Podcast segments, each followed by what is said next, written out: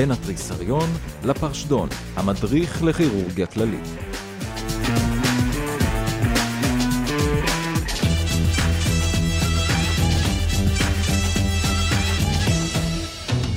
שלום לכל המאזינים שלנו, ברוכים הבאים לפרק השני על טראומה, חלק ב', איתי נמצאים דוקטור עמיאל, שלום. אהלן. ודוקטור קורדובה. אהלן. בפרק הקודם דיברנו על הסקירה הראשונית והשניונית. בפרק הנוכחי אנחנו נתחיל אה, להתמקד אה, באזורים האנטומיים השונים, נתחיל אה, מטראומת צוואר ובית חזה. כרגיל, סקירה כללית, אחרי זה שאלות ממבחני עבר, וזה יהיה מרכז הפרק שלנו, ואז בסוף הפינת שטח אש עם השאלות המהירות. לפני שנתחיל, דוקטור עמיאל ודוקטור קורדובה, רצינו להגיד כמה מילים על הפודקאסט. אנחנו מציינים שנה מאז ההשקה, יש לנו כבר מעל עשרת אלפים הורדות. והרבה תגובות אוהדות ומעודדות, אז זו הזדמנות נוספת להודות לכם המאזינים.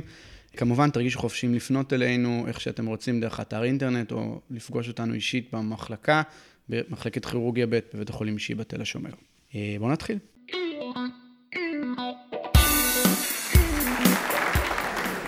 במסגרת תוכניתנו הכה את המומחה, נמצא איתנו באולפן המומחה שלנו לענייני קוסמטיקה.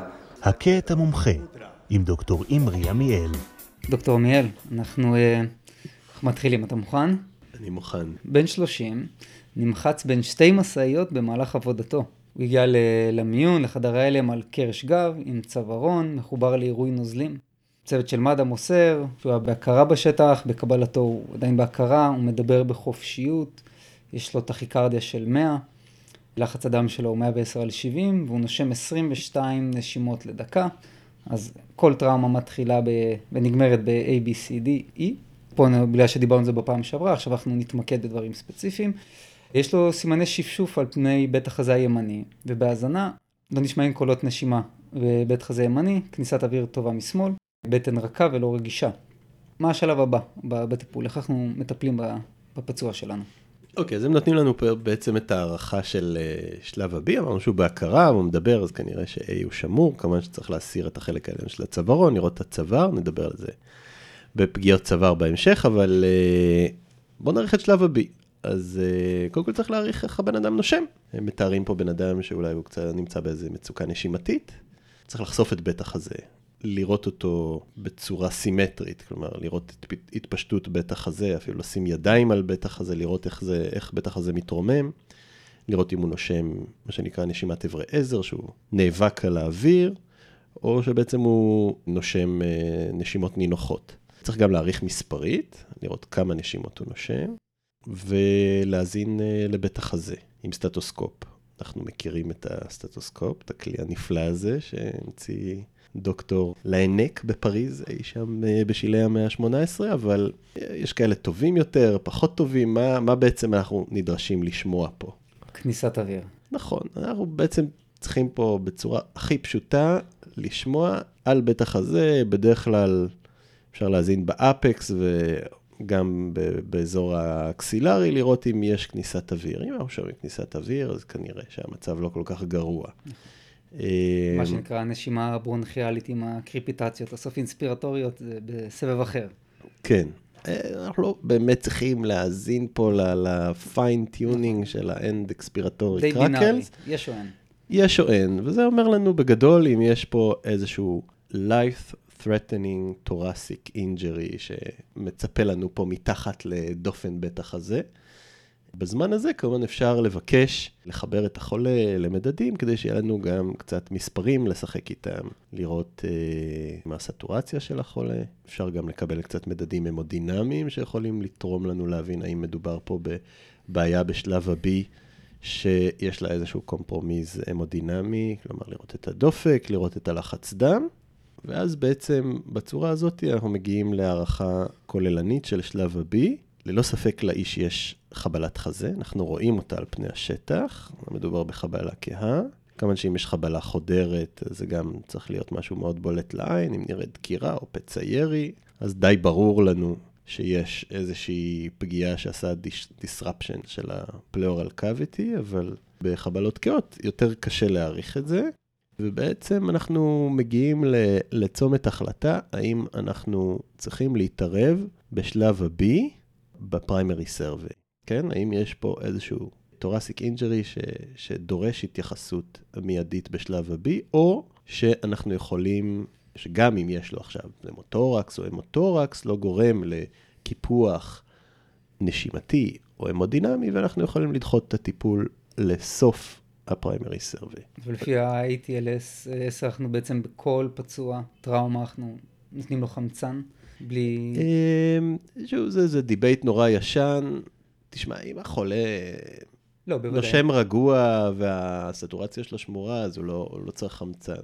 פולמן נתנו לנו את הסטורציה, אבל מישהו עם פגיעת חזה והיעדר אה, אה, כניסת אוויר בצד אחד, אני חושב שבהחלט מגיע לו חמצן, וזה חלק משלב ה-B, אבל אני מחזיר את השאלה אליך, מה אתה חושב? הוא, הוא צריך כרגע התערבות שלנו, החולה הזה, או שאנחנו יכולים להמשיך, ה... להמשיך עד ה-E ו... ואז uh, לקבל נתונים נוספים לגבי הערכת בית החזה שלו? כשאני מסתכל על המטופל הזה, אז בסך הכל הוא כן, הוא בדיסטרס, הוא טכיפני, הוא טכיקרדי, אבל לחצי הדם שמורים, יש לו כניסת אוויר טובה משמאל. אני חושב שאפשר להמשיך בפריימרי סרווי, לחבר אותו לחמצן, לקחת בדיקות דם וגזים ולהתייחס לפציעה הזאת, כי אני לא חושב שזה life threatening, זה לא ביג טראבל שעכשיו עכשיו אני חייב לנקד, אני חושב שזה יכול לחכות עוד 2-3 דקות שתהיה לי הערכה מלאה ואולי אפילו אה, עד צילום חזה. אוקיי, אז ו- בוא נמשיך. אוקיי, אז אנחנו ממשיכים ב- בסרווי שלנו. ששוב, המטופל הזה, הפצוע הזה כמובן יחובר ל- למוניטור, במקרה הזה יקבל אה, חמצן ויקחו לו בדיקות דם בסוג בהצלבה וקרישה וגזים וכן הלאה. מה השלב הבא? אז אם סיימנו את ה-A עד E, אז אנחנו נכנסים עכשיו לשלב של ה-adjuncts. חלק מה-adjuncts המקובלים זה צילום חזה.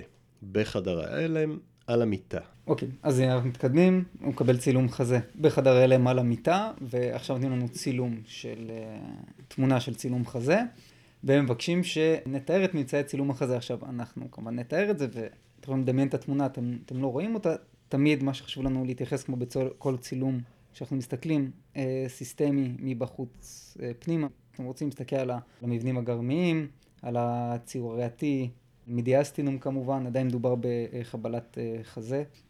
ובמקרה הזה אנחנו רואים מה שנראה כמו המוטורקס מימין, והצעד הבא, דוקטור עמיאל.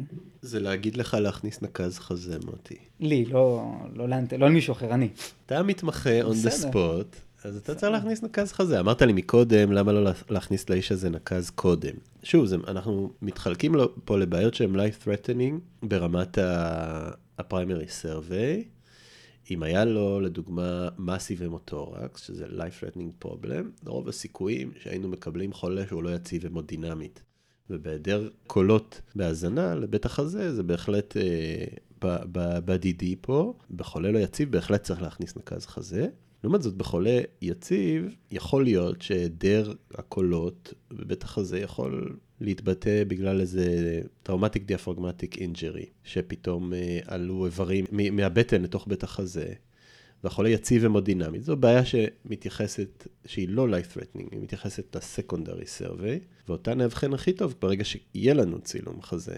אם נכניס נקז blind, אז אתה יכול לקבל דם או מהמערכת הפורטלית בצד ימין, או תירס אם אתה מכניס את הנקז מצד שמאל. אז תירס אומרה בנקז, זה לא... כן, זה לא חיובי. תרשמו חבר'ה. אז אה, במקרה הזה, בגלל שהחולה יציב, אפשר בהחלט אה, לחכות. להוסיף את ה adjunct החשוב הזה של צילום חזה, ולהכניס אה, נקז בתנאים, נקרא להם יותר טובים, כשאנחנו עושים את זה ב... כלומר, אין פה שום סכנת חיים, החולה יכול לסבול הרדמה מקומית, אנחנו יכולים לעלות על סטריליות. האם לא להכין את הנקז קודם? בהחלט, אם אתה לא שומע כניסת אוויר ולחולה יש סימני פגיעה על בית החזה, בהחלט אפשר לבקש כבר מהצוות להכניס את, להכין את, ה, את הנקז. אם אנחנו מקבלים דיווח מהשטח, אפילו להכ- להכין את הנקז מ, מלכתחילה. זה לא בושה לפתוח ערכה ואחרי זה להתחרט על זה. אז בוא, בוא תתאר לנו איך אתה מכניס נקז חזה. אני, כן, כי אני כבר יודע. אל תשוויץ. טוב, אז מה שחשוב שאנחנו מכניסים נקז חזה, גם ב setting של טראומה, גם בחדר ההלם, לעשות את זה בתנאים סטריליים, אנחנו לא רוצים שתתפתח אמפיאמה אחרי זה, אז אנחנו מייצרים לנו אה, סדר סטרילי, אנחנו מרימים את הזרוע של המטופל בשביל לחשוף את האזור הרלוונטי בבית החזה, מחטאים את המקום כמו שצריך ולא סתם זורקים uh, קצת אלכוהול על האזור. כמובן שאם המטופל בהכרה והוא לא מקבל איזושהי אנלגטיקה, אז אנחנו נעשה הרדמה מקומית עם uh, לידוקאין. כשאנחנו רוצים להכניס את זה במרווח הבין-צילי או הרביעי או החמישי. אנחנו עושים את ההרדמה שלנו, שחשוב להרדים את הפריאוסט ואת כל הטראקט, כולל האור. אנחנו עושים חתך.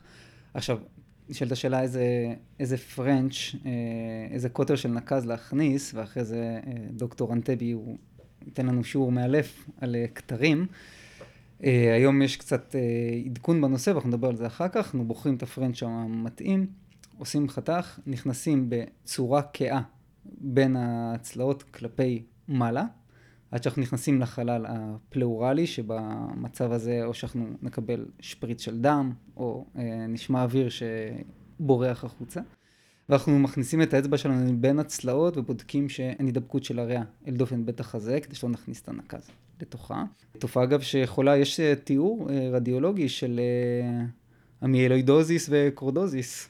אם אה, זכור לך דוקטור עמיאל. אנחנו מכניסים את הנקז. עכשיו השאלה לאן להכניס את הנקז. אם אנחנו מנקזים אה, רק פנאומוטורקס במרכאות, אז הספר אומר שזה בסדר שהוא יהיה עליון וקדמי, אבל אנחנו לא יכולים לסמוך על זה שזה רק אוויר, אנחנו מכניסים את זה אז אה, אחורי ודי באמצע לכיוון המדיאסטינום, כך שגם נוז... אם יש נוזל זה יוכל לנקז אותו. מקבים את הנקז, מחברים אותו לווטר סיל, בעצם ל... בעצם מחברים אותו לאיזשהו שסתום. שסתום שהוא... שימנע, אה, כניס, יאפשר רק יציאה של אוויר ולא כניסה של אוויר. אז אבל... יש לנו כמה אופציות פה. אם אנחנו נגיד בשטח, פצוע יהיה כל הזמן בתנועה, אנחנו לא נוכל לבנות על המנגנון שאנחנו משתמשים בו בבית חולים שהוא underwater seal, אנחנו נשתמש במה שנקרא היימליך ולב, שזה בעצם שסתום חד-כיווני שבנוי משפתיים של גומי, כן? שמאפשר בריחה של אוויר לכיוון אחד. מאוד חשוב פה לא להתבלבל בכיווניות של השסתום, כי אם אתה מחבר אותו הפוך, אתה עושה בעצם tension pneumothorax.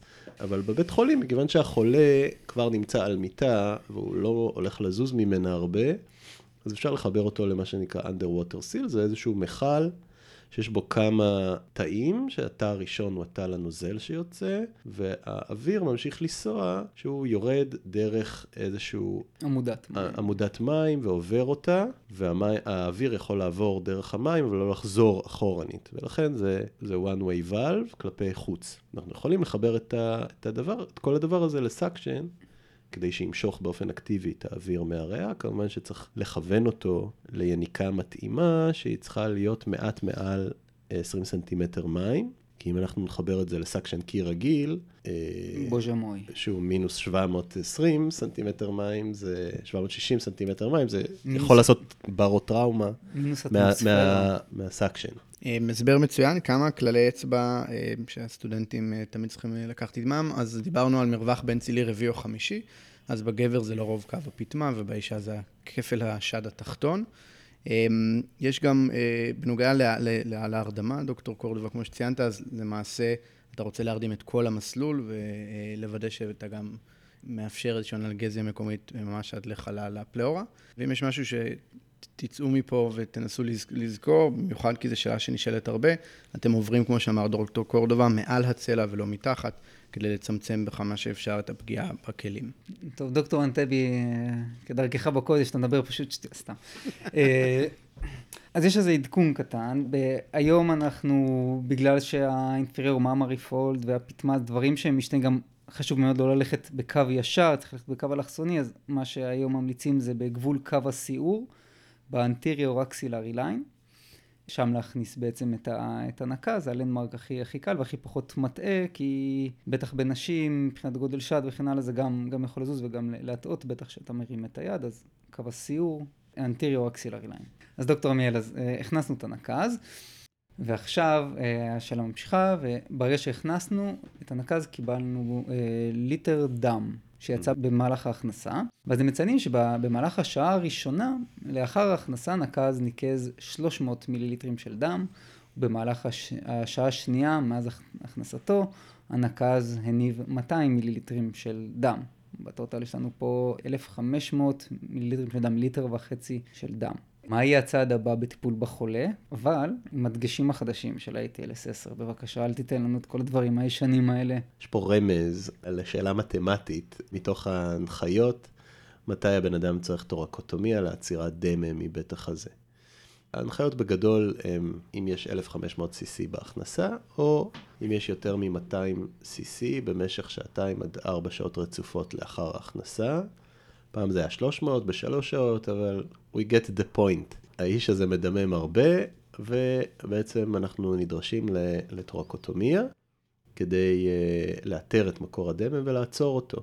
הטורקוטומיה הזאת היא דחופה, כלומר בן אדם צריך ללכת לחדר ניתוח מהר ולעבור פתיחת חזה, חוקרת. יש להבדיל ממה שנקרא ריסוסטיב טורקוטומי, שזה פתיחת חזה בחדר הלם לבן אדם שאיבד סימני חיים מול עינינו או בדקות האחרונות ונעשו עליו פעולות החייאה בדרך. פעולה ידועה מבחינת ההירואיקה שלה, בפרקטיקה אחוזים מאוד נמוכים של הצלחה, יותר גבוהים אם זה, אם זה טראומה חודרת מאשר טראומה כהה, ויותר גבוהים כמה שאנחנו נמוכים בזמן מהרגע שהוא איבד את סימני החיים. אבל זה שני דברים שונים, ופה אנחנו מדברים על טורקוטומיה דחופה בטראומה, אבל בחדר ניתוח.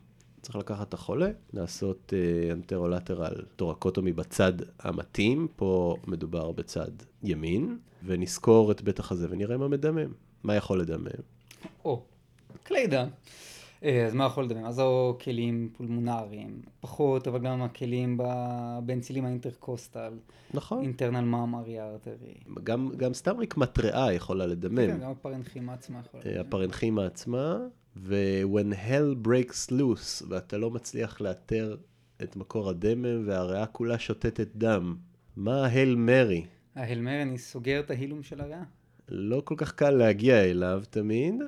מנוברה אחת שתוארת בספרות היא לקחת את הריאה ופשוט אה, לסובב אותה סביב ה hilum שלה, טורניקה כזה. לעשות volvulus של הריאה, אם תרצה.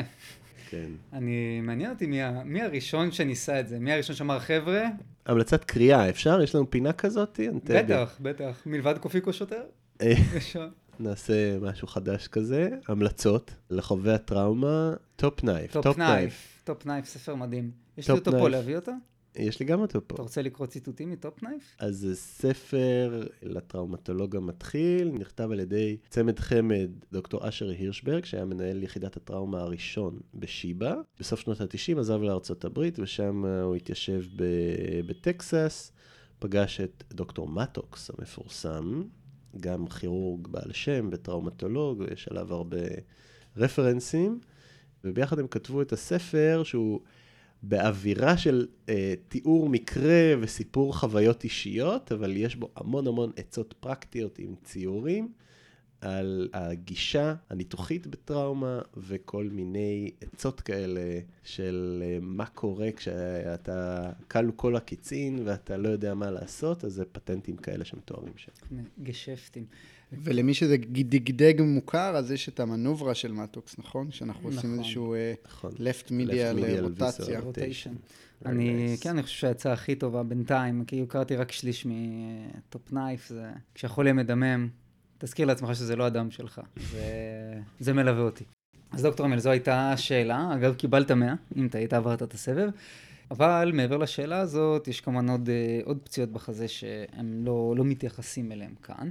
אז דוקטור אמל, אנחנו מדברים על פציעות אה, אה, חזה קהות. תן לנו כמה מילים על flail שברים chest. בצלעות. שברים בצלעות, לא טוב, אבל אה, flail chest. flail chest זה מקרה ספציפי של שברים בצלעות. אה, שבר בצלעות זה אולי הפגיעה הכי אה, שכיחה בפציעות חזה.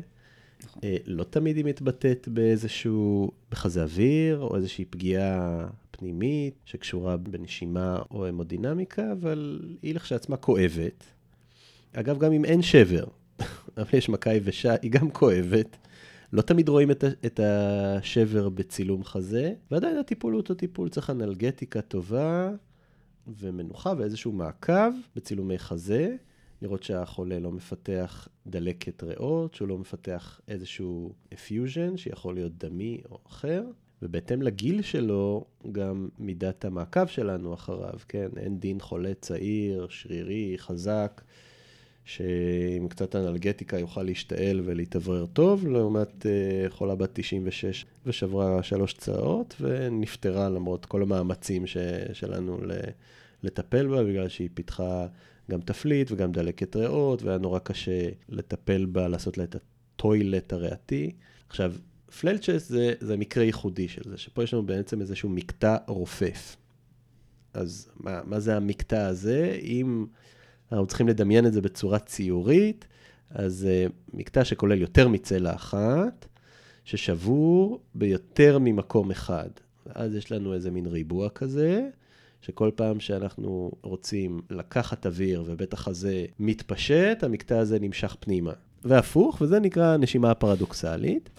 זה מאוד כואב. ומה שבעצם מסוכן, במרחב מסוכן, זה הקונטוזיה הריאתית שמתחת לזה, נכון? נכון. הסיכון הוא בעצם לפגיעה הריאתית שנגרמה מתחת לשבר הזה, והיא מתבטאת, ב, כן, בדימום לתוך הפרנכימה של הריאות, מקטע שהוא לא מאוברר ואין בו, ויש בו VQ mismatch, ויש פה בעצם אה, בעיה לחמצן ולאוורר את הריאה שמתחת לפגיעה הזאתי.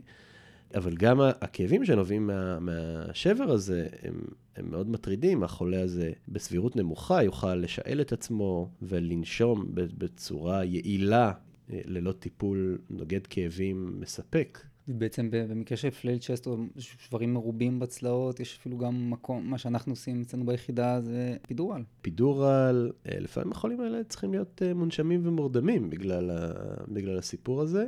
זה לא הפתרון, כן? נכון. עדיף לתת אנלגטיקה טובה ולשמור את החולה ער, אבל זה לא תמיד מצליח. ואם זה מאוד אקסטנסיבי, כן, החולים האלה הרבה פעמים גם יקבלו טובוס ואפילו פיום קנה, כי היכולת שלנו לטפל בהם מבחינת ה toilet הריאתי הוא יהיה נמוך. עכשיו, רק משהו לגבי שברים בצלעות, אנחנו לא, אה, כמובן שזה יכול למלא פודקאסט שלם, איך שאומרים, אבל אה, אני כן רוצה, אם אה, הזכרנו פינת קריאה, יש את ה-East Guidelines, יש להם ממש Guidelines שהיום על uh, שברים בצלעות ואיך uh, מקטלגים אותם וכן הלאה, ו- וסתם לסבר את האוזן שבחולים uh, קשישים, כל שבר uh, בצלע מעלה את הסבירות, את הסיכוי לתמותה באותה שנה שאחרי זה בתשעה אחוז, וזה קומולטיבי, כלומר, יש לכם שלושה שברים בצלעות, זה 27 אחוז, יש לכם שישה וכן הלאה. זה, אז אצל מבוגרים, כמו שדוקטור מייל אמר, זה, זה, זה, זה ממש אישו, ואנחנו גם צריכים לקחת את זה בחשבון, שאתה רואה מישהו בן 80 במיון, עם שברים בשני צלעות, וגם שהוא נראה בסדר, צריכים לקחת את זה בחשבון מבחינת ה... כן לאשפז, לא לאשפז וכן הלאה. ורק אה, נציין, דוקטור עמיאל אה, אמר את זה בנוגע למקרה הקליני, וזה באמת שווה חידוד אה, לסטודנטים, אבל אנחנו, אחד הסיפורים הנפוצים והקטלניים ביותר זה למעשה פנומוניה. וזה משהו שצריך להיות כקו המחשבה שלכם, כסיבוך לפגיעה בשבר בצלע, אז תזכרו שזה, וזה גם היה המקרה שציינת. אז בואו בוא נדבר קצת על טראומה חודרת לבית החזה. יש לנו בחור שהוא במקצועו סוחר אבקות, והוא נורא במהלך uh, סכסוך עבודה, והוא נורא בבית החזה. עכשיו זה משנה כמובן איפה הוא נורא, בבית החזה, כן, אם זה uh, בין הפטמות או בצד וכן הלאה, מה, מה מצפה לו? אנחנו לא יודעים מה הטראקט. אנחנו לא יודעים, לא- אף פעם לא נדע. נכון, בשביל זה האיש הזה יצטרך הדמיה אם הוא יציב מספיק, כדי שאנחנו נבין מה הטראקט. גם חשוב לנו לדעת אם הכדור בבית חזה או יצא, צריך לחפש איזשהו מספר זוגי של פתחים כדי לנחש אם הקליע יצא, צריך לסמן את הפתחים עם מדבקות אק"ג כאלה, עם סימנים מתכתיים, כדי שנוכל לדעת בצילום, אה, ולחפש בצילום גם את הכדור. כמובן שחולה כזה, מן הסתם, מנגנון התת-לחץ של הפלאורות פה הופר. חולה זכאי לנקז אה, גם ללא צילום חזה, אבל הוא צריך לקבל את הצילום אחר כך כדי לראות את הדברים הנוספים שדיברנו. וכמובן, ואם הוא יציב, אז גם CT של בית החזה, כדי לראות uh, מה עולל שם הכדור, כי אין, אין שום uh, קשר בין חור הכניסה והיציאה לבין ה tract של הכדור. הוא יכול לטייל בכל מקום ולצאת מכל מקום. נכון, ופה אנחנו צריכים לזכור שבמדיאסטינום, כמובן, מלבד פרנכימת הריאה וכלי דם, יש לנו את הלב שיכול להיפגע, כלי הדם הגדולים, מה שנקרא aero-digestive tract, הוושת וה... אה, וקנה נשימה, להכל mm-hmm. צריך להתייחס. CT לרוב די פותר לנו הכל, כן. טוב, עוד משהו שחשוב להבין ולהבדיל, זה ההבדל בין אה, חזה אוויר לחזה אוויר בלחץ. לך על זה, דוקטור עמיאל. ת... קודם כל המנגנון. אז יש לנו מנגנון שנותן לאוויר להיכנס לתוך אה, חלל הפלורלי ולא לצאת מהחלל הפלורלי, כמו שקורה בחזה אוויר פשוט, אוקיי? שלא מצטבר אוויר. ההצטברות הזאת היא דינמית, והיא גורמת להידרדרות מהירה, וההידרדרות היא לא רק הידרדרות נשימתית, כמו שאנחנו נוטים לחשוב, אלא הידרדרות גם המודינמית. קוראים לזה אוקלוסיב שוק, כן? יש לחץ על החלקים שעובדים בלחץ נמוך בבית החזה, שזה הוורידים הנבובים והצד הימני של הלב. יש הסטה של כל המדיאסטנום לצד הנגדי. נדחק בעצם. אוקיי? ולכן החולה יידרדר מול עינינו בזמן מאוד קצר של שניות, דקות ספורות, גם מבחינת הכרה, גם מבחינה נשימתית וגם המודינמית. חזה אוויר בלחץ זו הבחנה קלינית, לא הבחנה רדיולוגית. אם גילית חזה אוויר בלחץ בהדמיה, סימן שאיחרת כבר. מה שנקרא כמו לגלות הריון ב-CT. כן. מבחינה קלינית, אז יש לנו מטופל שהוא לא יציב המודינמית, אה, עוד דברים בבדיקה גופנית שיכולים לרמוז לנו סטיית קנה, גודש ורידי אוקיי. צוואר, נכון. ו... ואני אה, אקשה ואשאל. אני לא, לא באמת אקשה עליך. אלה סימנים קשים, מאוד קשה לאבחן אותם. שוב, אה, חולה שהוא לא יציב המודינמית עם פגיעת חזה, אין הרבה מחשבות, צריך לקבל נקז חזה מחשד ל- ל tension המטורקס. ו... ומה לגבי הפעולה הנהדרת של needle application? הוא debate ארוך שנים. אז בואו בוא נעשה אותו בחצי דקה. תראה, זה, זה כתוב בספרים, זה מקובל. אנשים שאין להם גישה מהירה לבית החזה יכולים בהחלט להשתמש בו. בעיקר מדובר על דרגי השטח. להשתמש בוונפלון או איזשהו קתטר אחר עבה. היה מקובל עד ל-ATLS מהדורה העשירית למקם אותו בדופן הקדמית של בית החזה, בקו המיד קלביקולרי, במרווח הבין צלעי השני, כלומר שהוא הראשון מתחת לקלביקולות, כי הרי הצלע הראשונה נמצאת מתחת לקלביקולה, אנחנו לא מרגישים אותה. הבעיה בזה, מחקרים הוכיחו שלפעמים בית החזה הוא עבה יותר מה, מהאורך של הוונפלון, ולא תמיד אה, ניתן להגיע בגישה הזאתי. גם הוונפלון הוא הרבה פעמים דק מאוד, לכן שינו את המיקום למיקום של הנקז, בקו ה mid axillary במרווח הבין-צלעי החמישי. אבל לענייננו, בעצם מה שהפעולה הכי מהירה שאתה יכול לעשות בחדר ההלם, אפילו לפני שמגישים לך את ה tube עם ה French המפורסם, זה לעשות finger thoracostomy.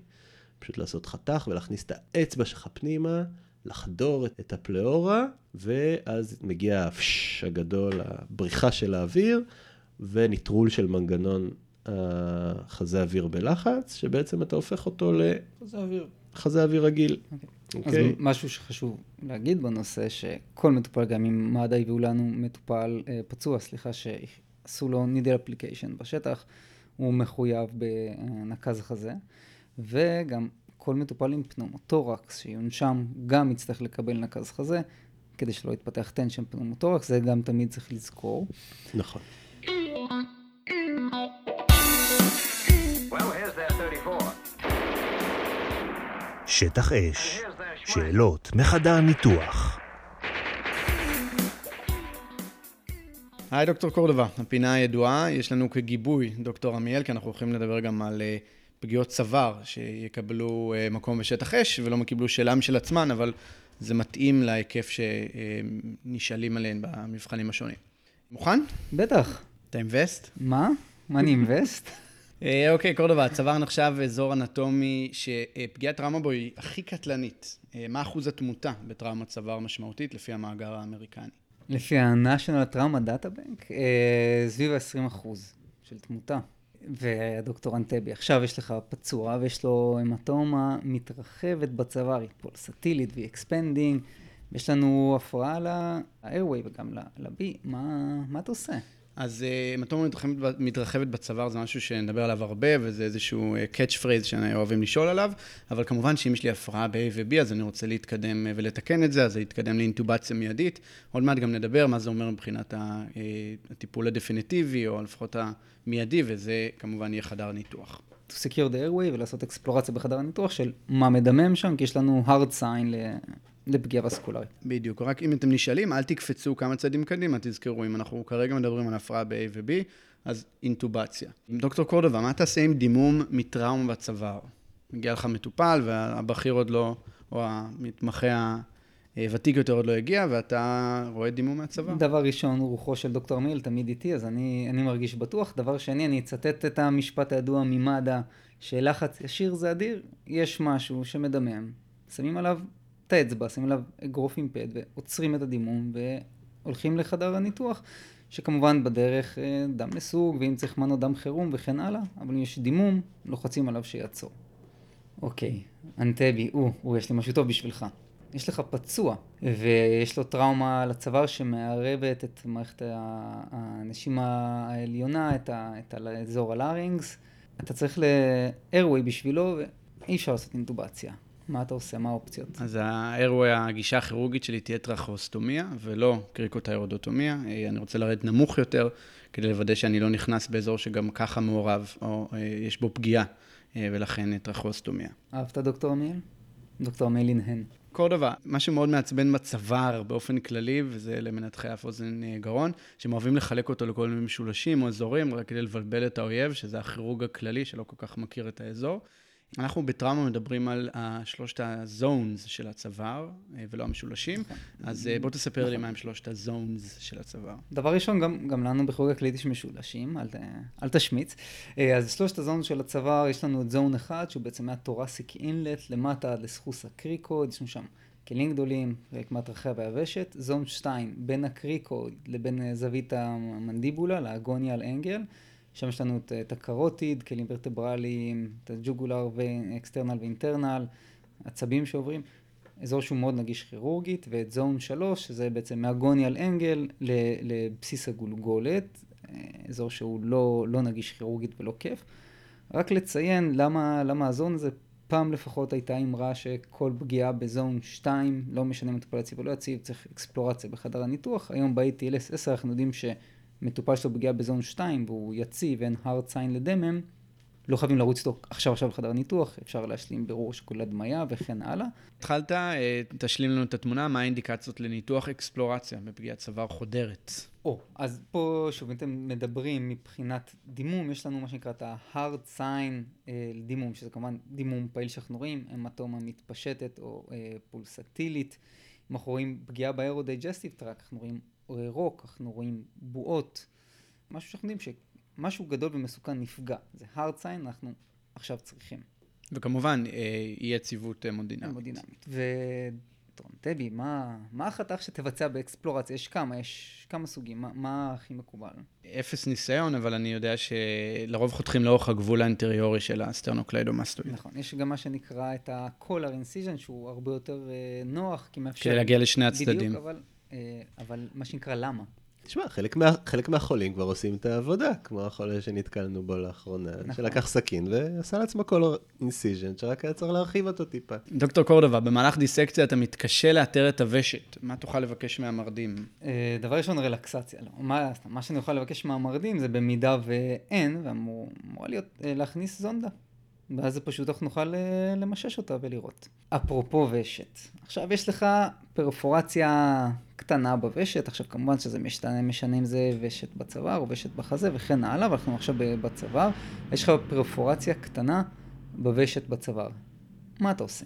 אז למעשה החלטתי שאני אה, מתקדם בגישה הניתוחית, אה, אז כמובן יש דיסקציה או דיברידמנט באזור כדי לוודא שאני חושף את כל היקף הפגיעה, משהו שאוהבים לשאול עליו ולהעיר שלרוב הפרפורציה נראית קטנה, אבל כשאתה מגיע לאזור היא גדולה יותר ממה שחשבת. ואז סגירת קיר הוושט, שכבה אחת או שתיים, מעניין אותי לחשוב אה, או לשמוע מדוקטור עמיאל מה לרוב נהוג, אבל עוד דגש שאני צריך לחשוב עליו זה ניקוז הולם, זה משהו שכמובן אה, יותר בעייתי אם מדובר על פגיעה בוושט. נכון, אני רוצה פה, פה להוסיף, אז כן, צריך מה שנקרא לעשות, להרחיב את המיוטומיה בשביל לראות באמת את אה, כל היקף הפגיעה. תמיד יש פה את העניין של אה, חולה יציב, לא יציב, כמובן אם הוא לא יציב אתה עושה damage control עם איזה esophagostomy או, או פשוט סוגר. אנחנו סוגרים בשתי שכבות שהראשונה היא אה, נספגת, השנייה היא אה, לא נספגת, וכמו שאמרת, ניקוז, לפעמים גם רק ניקוז מספיק, תלוי בסוג הפציעה כמובן. דוקטור עמיאל. מה עם כל הפגיעות הכהות בצוואר, BCVI? צריך להגיד משהו. BCVI, טוב, אז BCVI זה Blunt Cervical Vascular Injury. אם עושים שבץ ושלום על ישראל. נכון, זהו, תודה, אה, זה היה- אה, זה היה הפרק. אה, אז... הרי בזה אנחנו נתקלים הרבה יותר מאשר על פגיעות, חודרות. מתי אנחנו חושדים בדבר כזה? מה ההדמיה? אז.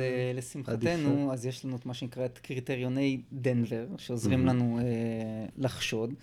יש שם אה, כמה, כמה תסמינים וכמה כמה סימנים. תסמינים, נכון. אה, לדוגמה, אז אם יש לנו תסמינים אה, נוירולוגיים שלא מוסברים על ידי CT ראש, מהמם. אם יש לנו שברים Le Fort 2 ו-3, אם יש לנו מנגנון תלייה, למיטב זיכרוני. כן. אם יש לנו איזה פגיעה ב hyperextension, וזה כל מה שאני יודע להגיד על קריטריוני דנבר, דוקטור עמיאל. אני, הם תלויים בחדר הלם, אז אני לא זוכר אותם. כן, זה בעצם סימנים ותסמינים שמחשידים לפגיעה ב integrity של כלי הדם הקרוטידיים והוורטברו-בזילריים. הם יובילו אותנו בעצם לבצע את הדמיית הבחירה, שהיא CT אנגיו של הצוואר, שאנחנו לא נוהגים לכלול אותו בכל CT, אבל צריך לבקש אותו במיוחד במקרים האלה שבהם יש חשד. ולכן נועדו הקריטריונים, מה קורה אם גילינו או. איזושהי פגיעה, בלנט, שגרמה נגיד לאיזשהו אינטימל פלאפ בקרוטיד. מה, מה עלינו לעשות? אוקיי, אז דבר ראשון, רק לציין שהאתר פגיעה הכי נפוץ זה ה distal internal carotid. מה עלינו לעשות? במקרה שאתה תיארת, אנחנו נתחיל מ antiplatelets, מהמם. ואנחנו נמשיך עם זה כתלות בפגיעה, אם זה לשבוע ואז עוד הדמיה חוזרת, אם זה נעלם אז מפסיקים, אם לא ממשיכים לעוד כמה חודשים. אם uh, מדובר בפיסטולה או pseudoaneurysm או משהו כזה, אז יש פה מקום להתערבות uh, של ה-invasive radiologist. נכון, אם כמובן שיש דימום, אז צריך לעצור את הדימום, אם צנתורית או אם בניתוח בגישה פתוחה. עכשיו, יש לי שאלה, דוקטור המהיל. יש לך מטופל שהוא לא הגיע לחדר הלם, אנחנו רואים אותו במיון, והוא עשה תאונת דרכים, ויש לו סימן חגורה בצוואר, אין לו שום תסמינים נוירולוגיים, שום דבר שמחשיד אותך, שום דנבר קריטריה, אבל יש לו סימן חגורה בצוואר. זה אינדיקציה, ל... זה מעלה חשד ל-BCVI, זה אינדיקציה ל-CT אנגל של החזה? זה מעלה וזה אפילו רשום בדנבר קריטריה כסימן, כמובן שצריך להעריך אותו באופן אה, כוללני.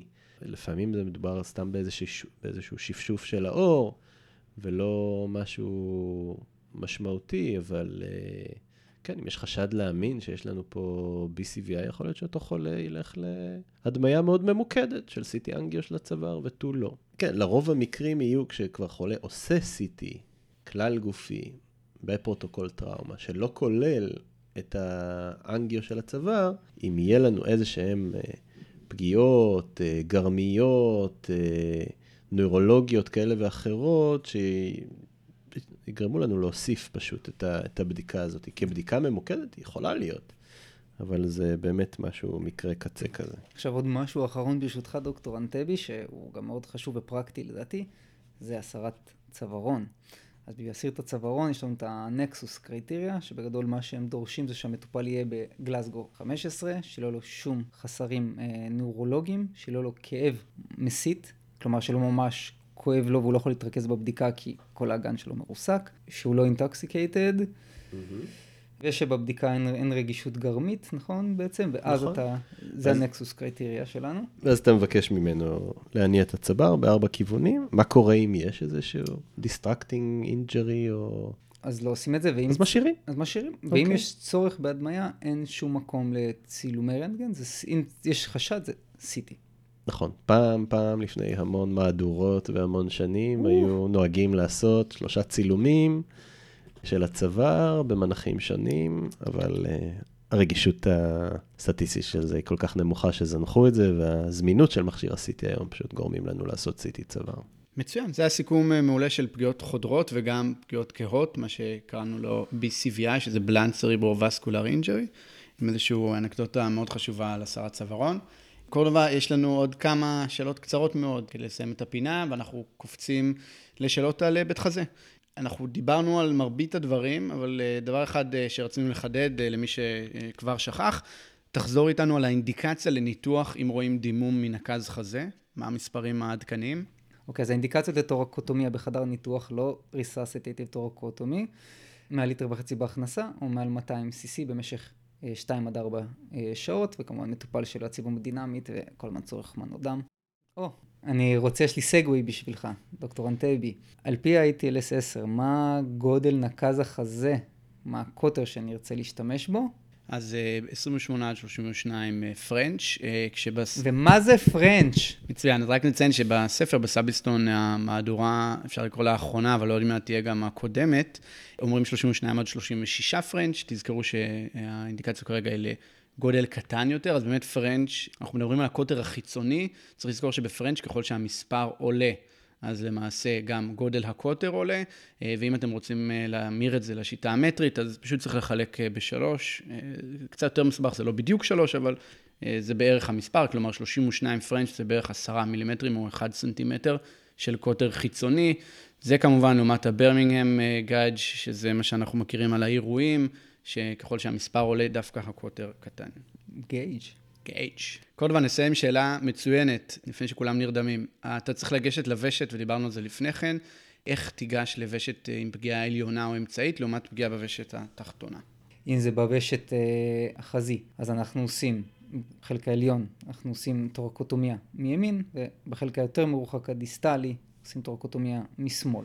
ושאלה אחרונה, אה, כמה סידן יש ב-LR? מה? כמה סידן יש בלקטייטד רינגר? אה, נראה לי שסיימנו, אה, עד הפרק הבא. תודה לך. תודה, תודה. תודה לכם. תודה דוקטור. תודה דוקטור.